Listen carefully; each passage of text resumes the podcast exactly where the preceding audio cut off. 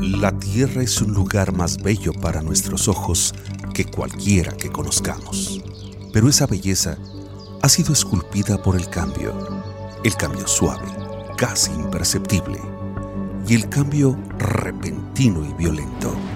En el cosmos, no hay lugar que esté a salvo del cambio. Carl Sagan. Reflexiones de nuestro entorno. Un programa de la Subdirección de Sustentabilidad Ambiental de la Universidad Autónoma de Ciudad Juárez. Bienvenidos a una emisión más de Orbe, Reflexiones de nuestro entorno, el programa sobre sustentabilidad ambiental de la Subdirección para la Sustentabilidad Ambiental de la Universidad Autónoma de Ciudad Juárez. Les saluda Armando Gándara. Bienvenidos. El día de hoy continuaremos con el tema de los residuos. En esta ocasión trataremos el desperdicio de alimentos. En México se tiran a la basura 53 toneladas de alimentos cada minuto. En un país donde 24.6 millones de personas no pueden adquirir una canasta básica y 23 personas mueren diariamente de hambre. Esto de acuerdo con la Comisión para la Cooperación Ambiental, el Consejo Nacional de Evaluación y de la Política de Desarrollo Social y el Instituto Nacional de Estadística y Geografía. Según estimaciones de estos organismos, en el 2019 el desperdicio de alimentos en la República llegó a 28 millones de toneladas, lo que representa un aumento de 40% respecto del año 2018, año en el que se perdieron 20 millones de toneladas la comida que se desecha en nuestro país equivale 22% respecto a los países de América Latina, que en conjunto arrojan a la basura 127 millones de toneladas al año.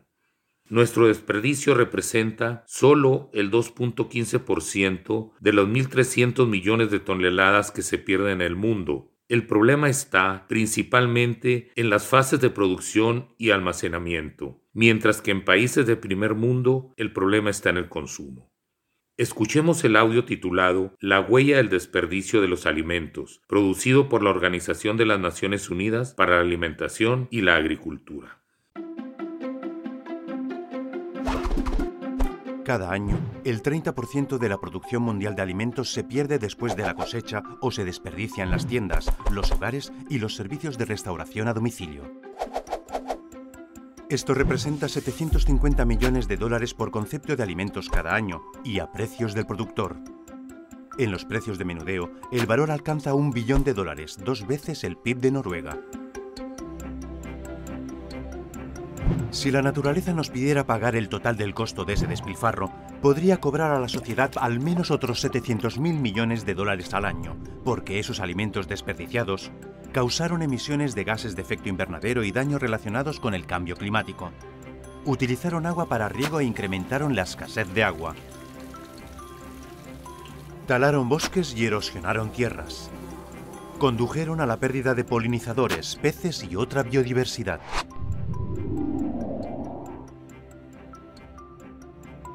Y aún hay más.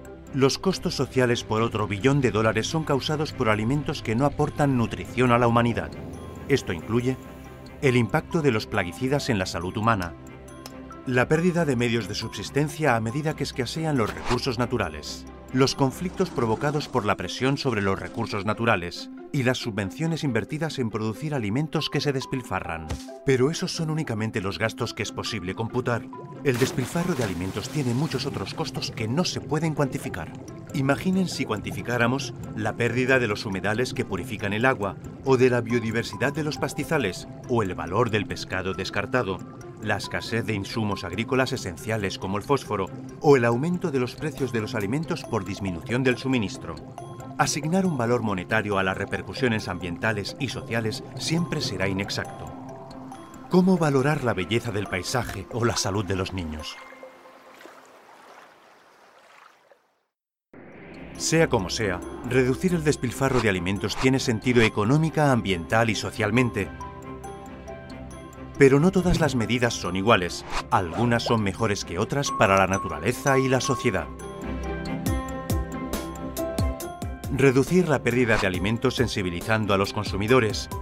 O invertir en la mejora de la infraestructura post cosecha y reducir la pérdida de alimentos significa que debemos evitar utilizar los recursos naturales en primer lugar y dejarlos para la próxima cosecha o para las generaciones futuras.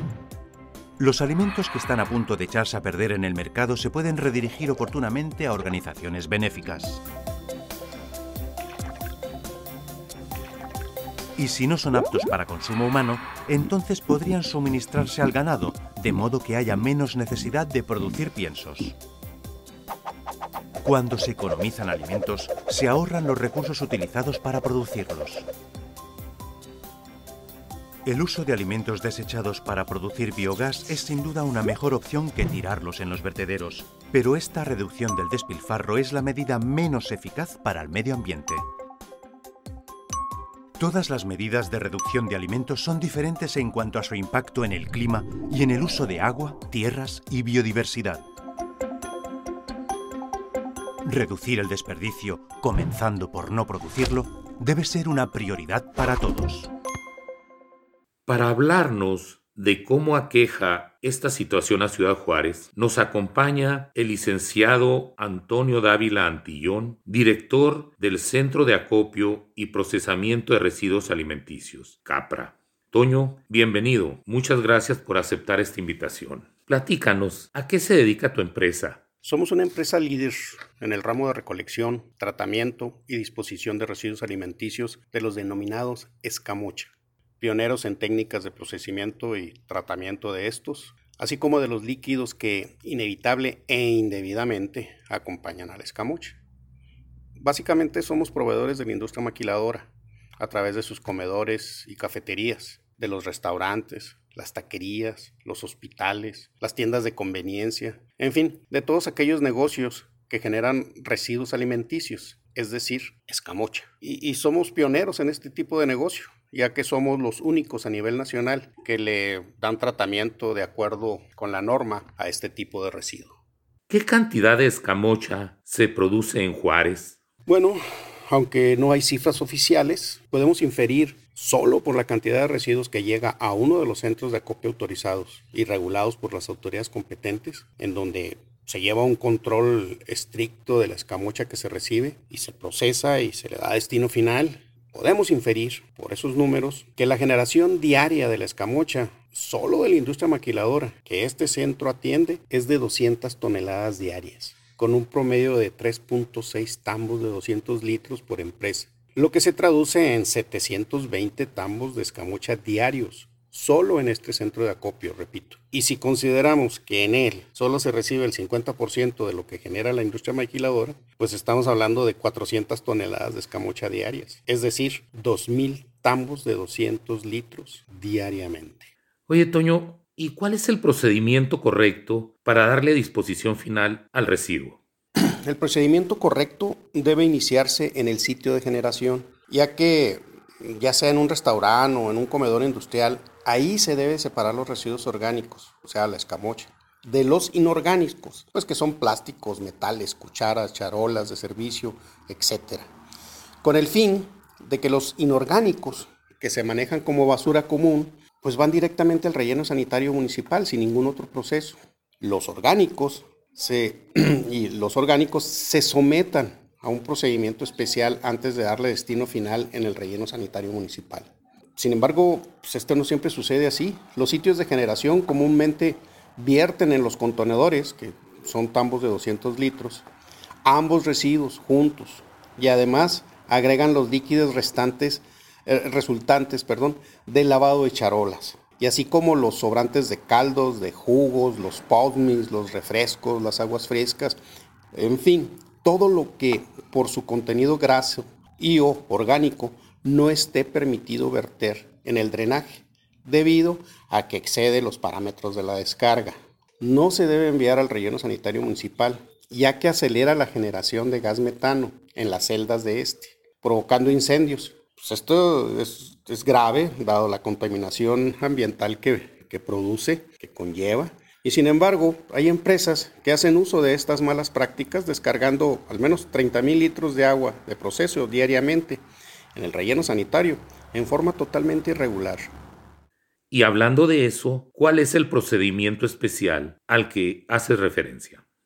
El procedimiento especial inicia en promover que el generador tenga el equipo adecuado para el manejo del residuo, como son los tambos de polistireno de alta densidad, ISO 9000, con cierre hermético, sus tapas en buen estado, sus hinchos, en fin, y que tengan una capacidad de 200 litros. Y deberán trasladarse al centro de acopio en camiones cerrados, de los denominados caja seca, equipados con rampa hidráulica para reducir accidentes que puedan producir derrames o lixiviaciones en el punto de descarga o en el mismo recorrido. Al llegar al centro de acopio, el contenido de los tambos se vierte en bandas primarias de segregación con, capacidad para recibir tres camiones con 40 tambos cada uno simultáneamente. Se separan los líquidos por decantación y los sólidos inorgánicos son separados manualmente para posteriormente llevarse a disponer en el relleno sanitario. Al tiempo que se trasladan los residuos orgánicos al área de deshidratación en el sitio del mismo centro de acopio, donde en un área protegida con liner para evitar la exhibiciones al suelo natural, pues esperan a ser trasladados al relleno sanitario municipal una vez que alcancen el 20%, o sea, el 80% de deshidratación y tengan solamente un 20% de humedad, ya que por ley el residuo no debe de exceder este porcentaje para evitar, como ya lo mencioné anteriormente, la creación pues, de gas metano en las celdas del relleno sanitario y evitar los incendios en el mismo. Por otra parte, los líquidos pues, reciben un tratamiento físico, químico y bacteriológico para alcanzar los parámetros de la descarga y poder ser recibidos en el punto de descarga autorizado por la Junta Municipal de Aguas y Saneamiento.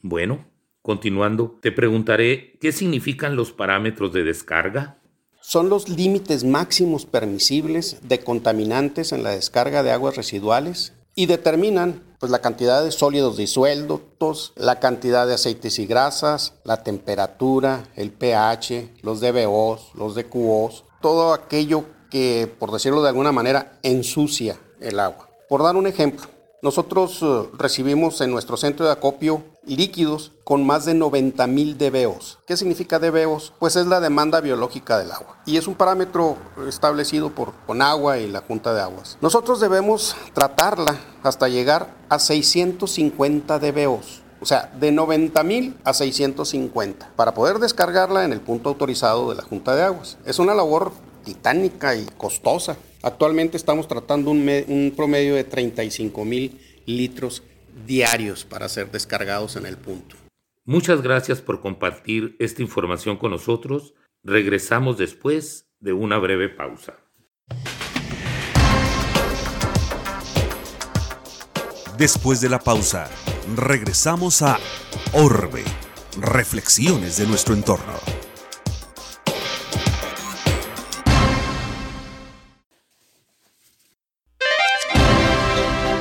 La suprema realidad de nuestro tiempo es la vulnerabilidad de nuestro planeta. John F. Kennedy. Orbe. Reflexiones de nuestro entorno. Continuamos.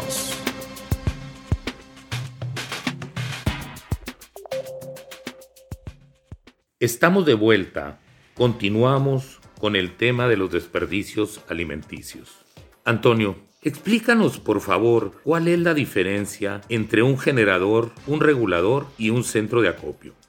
El generador es el que produce o genera la escamocha como resultado de su actividad económica. Esto no aplica para las casas habitación, para los hogares, solo para los que en la preparación y venta de alimentos pues hacen hay una actividad económica, hacen negocio. El recolector es el prestador de servicios que traslada el residuo a un centro de acopio. Lo recolecta en el, con el generador, en su restaurante, en su cafetería, escuela, hospital, etc. Y lo traslada a un centro de acopio autorizado para su tratamiento. O en el peor de los casos, pues a las granjas o tiraderos clandestinos, que como ya dijimos, es, en, es un 30%, unas 60 toneladas diarias más o menos que van a dar a destinos eh, desconocidos. Bien, el centro de acopio es el lugar autorizado para darle tratamiento y destino final tanto a los sólidos como a los líquidos de acuerdo con la norma. Bien, ya que hablamos de esto, ¿qué requisitos debe cumplir un centro de acopio? Bueno, pues además de contar con el conocimiento técnico la infraestructura y la maquinaria adecuada para operar los procesos, debe de obtener la autorización de las autoridades competentes y que a continuación les enumero. Empezamos con la constancia de zonificación. Este es un documento que los pide el gobierno municipal para asegurarse que el predio donde se operará se encuentre dentro del perímetro de alto riesgo de la ciudad que es un área destinada para actividades infectocontagiosas, contaminantes y de alto riesgo para la salud. 2. Informe preventivo de impacto ambiental, también expedido por el municipio para conocer exactamente qué tipo de actividad se trata. 3. Plan de contingencia. Se somete a la revisión de la Dirección de Protección Civil para su aprobación y autorización. 4. Licencia de funcionamiento. La otorga la Dirección de Desarrollo Urbano Municipal después de haber cumplido con los, dos, con los requisitos anteriores. 5. Autorización de generador de residuos sólidos no peligrosos. Es un permiso que expide CEDUE estatal a todas las empresas que generan residuos en sus procesos productivos. Se debe de elaborar un informe semestral. 6. Autorización de manejador de residuos sólidos no peligrosos. Este es un registro que también lo otorga CEDUE estatal a las empresas que manejan residuos de otras empresas y sin él no se puede operar, operar y también están sujetas a informar semestralmente.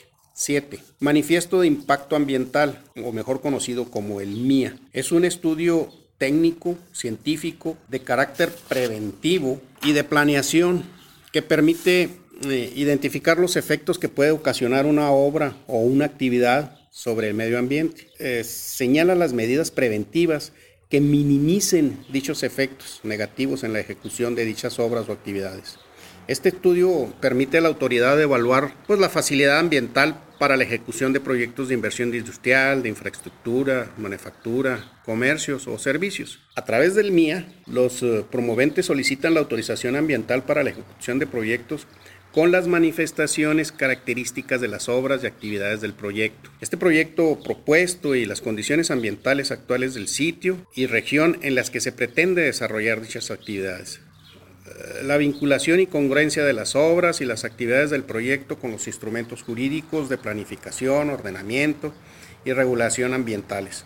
Los impactos ambientales que genera el proyecto, así como las medidas de prevención y, mitigación y compensación que se realizan durante las diferentes etapas del proyecto. Preparación del sitio, construcción, operación, mantenimiento, inclusive abandono del sitio. Debe de preverse en este MIA.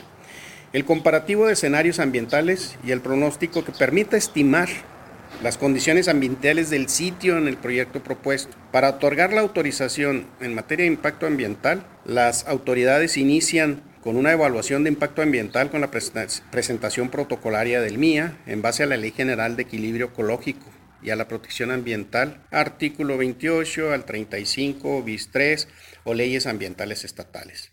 El reglamento de esta ley en materia de evaluación de impacto ambiental y la ley federal de procedimiento administrativo según corresponda a la competencia jurídica. También el número 8, pues se necesita un registro de la descarga en la Junta Municipal de Agua y Saneamiento. Lo otorga esta dependencia a quienes comprueban que dieron tratamiento adecuado y cumplen con los parámetros permisibles de la descarga, de los que ya mencionamos, eh, a la eh, descarga que cumplen las aguas que se verterán en el sistema de drenaje de la ciudad. Número 9, registro de recolector autorizado de residuos sólidos no peligrosos. Esta es una autorización anual que expide la Dirección de Ecología de Gobierno Municipal con el fin de mantener un padrón de los prestadores de servicios y a través de un informe bimestral mm, enterarse de los volúmenes de escamocha y otros residuos que se manejan en la ciudad. Y finalmente, número 10, la carga social correspondiente, Hacienda, Infonavit, Seguro Social, etc. Eso es lo que se requiere para poder eh, abrir y operar un centro de acopio. ¿Y qué autoridades regulan esos centros? En lo referente al traslado de los residuos está de la Dirección de Ecología del municipio, que es quien autoriza a los recolectores mediante un permiso que se renueva cada año y exige que los camiones cuenten con un engomado ecológico, no pernoten en la calle, estén mm, limpios este, y, bien equipados con rampas hidráulicas y contenedores herméticos. Además, que demuestren que el destino final que se le da a la escamocha es el correcto, es decir, en los centros de acopio.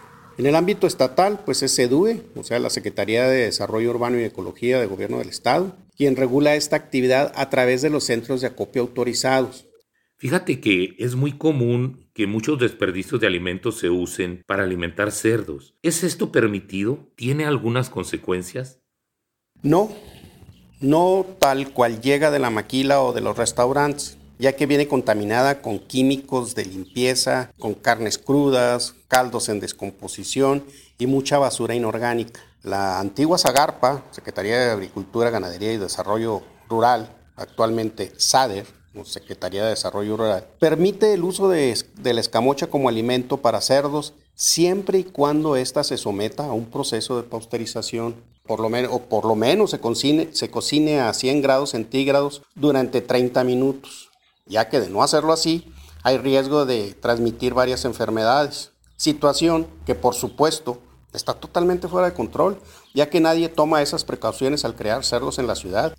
Hablaste de enfermedades. ¿De qué enfermedades se trata? Pues son varias.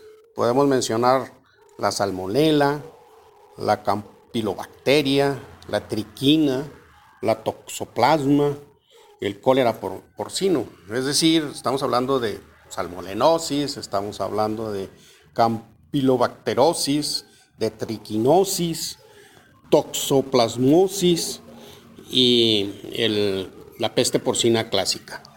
El dilema de las bacterias zoonóticas y transmitidas por los alimentos es que solo producen enfermedades en los humanos. Los síntomas comienzan de dos a tres o cuatro días después de estar expuesto a la bacteria. Cuando los trochiles son abandonados porque se saturan de basura, se saturan de, líquidos, etc.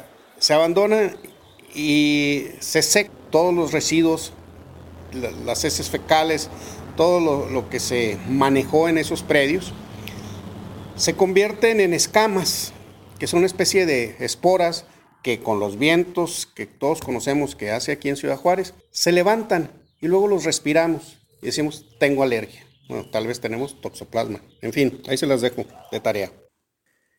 México tiene la segunda red de bancos de alimentos más grande del mundo, con 55 bancos en 29 entidades federativas. A ellos, de acuerdo con la Secretaría de Desarrollo Social, Sol, llegan 120 mil toneladas al año, 0.42% de lo que se desperdicia en el país anualmente. Esto es, menos del 1% va a los bancos de alimentos. La FAO estima que los alimentos desaprovechados en América Latina serían suficientes para satisfacer las necesidades alimenticias de 300 millones de personas. En México, las cifras de desperdicio son de la carne de cerdo asciende al 40%, del pescado al 37%, de la carne de res 35%, de la de pollo 29%, y de la tortilla 28%. El 34.7% de lo que se produce en el país, de acuerdo con el Centro de Estudios para el Desarrollo Rural Sustentable y la Soberanía Alimentaria de la Cámara de Diputados. Escuchemos en Pistas para la Transformación algunos sencillos consejos que podemos aplicar en nuestra vida diaria para evitar el desperdicio de la comida. Pistas para la transformación. Con estos consejos puedes reducir el desperdicio de comida en tu casa. No compres más de lo que vas a consumir. Realiza una lista con los alimentos que te hacen falta. Así no llenarás de más el carrito. Revisa la fecha de caducidad en las ofertas 2x1. Muchas veces ya están próximas y probablemente no las podrás consumir. Cuando compres carnes, pide los recortes. Los puedes utilizar para preparar caldos y salsas. Ajusta las porciones al servir. Una vez en el plato, si no te lo comes lo tirarás a la basura. En cambio, si sigue en la olla o en el sartén, lo podrás guardar. Congela las sobras o quedes en raciones individuales e indica lo que contiene y la fecha. Al comer en restaurante, pide las sobras para llevar. No tires la comida, la puedes utilizar para hacer composta y abonar tus plantas. Así, hemos llegado al final de esta emisión. Agradecemos nuevamente al licenciado Antonio Dávila Antillón por la entrevista para este programa. Les recuerdo, nuestro correo electrónico es orbe.uacj.mx. Los esperamos la próxima semana en esta estación y a través de Facebook UACJ Radio. Se despide Armando Gándara y nos escuchamos en la próxima.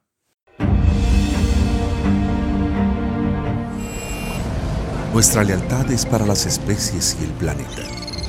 Nuestra obligación de sobrevivir no es solo para nosotros mismos, sino también para ese cosmos, antiguo y vasto, del cual derivamos. Carl Sagan. Orbe, reflexiones de nuestro entorno. Un programa de la Subdirección de Sustentabilidad Ambiental de la UACJ. Esta fue una producción de la Dirección General de Comunicación Universitaria de la Universidad Autónoma de Ciudad Juárez.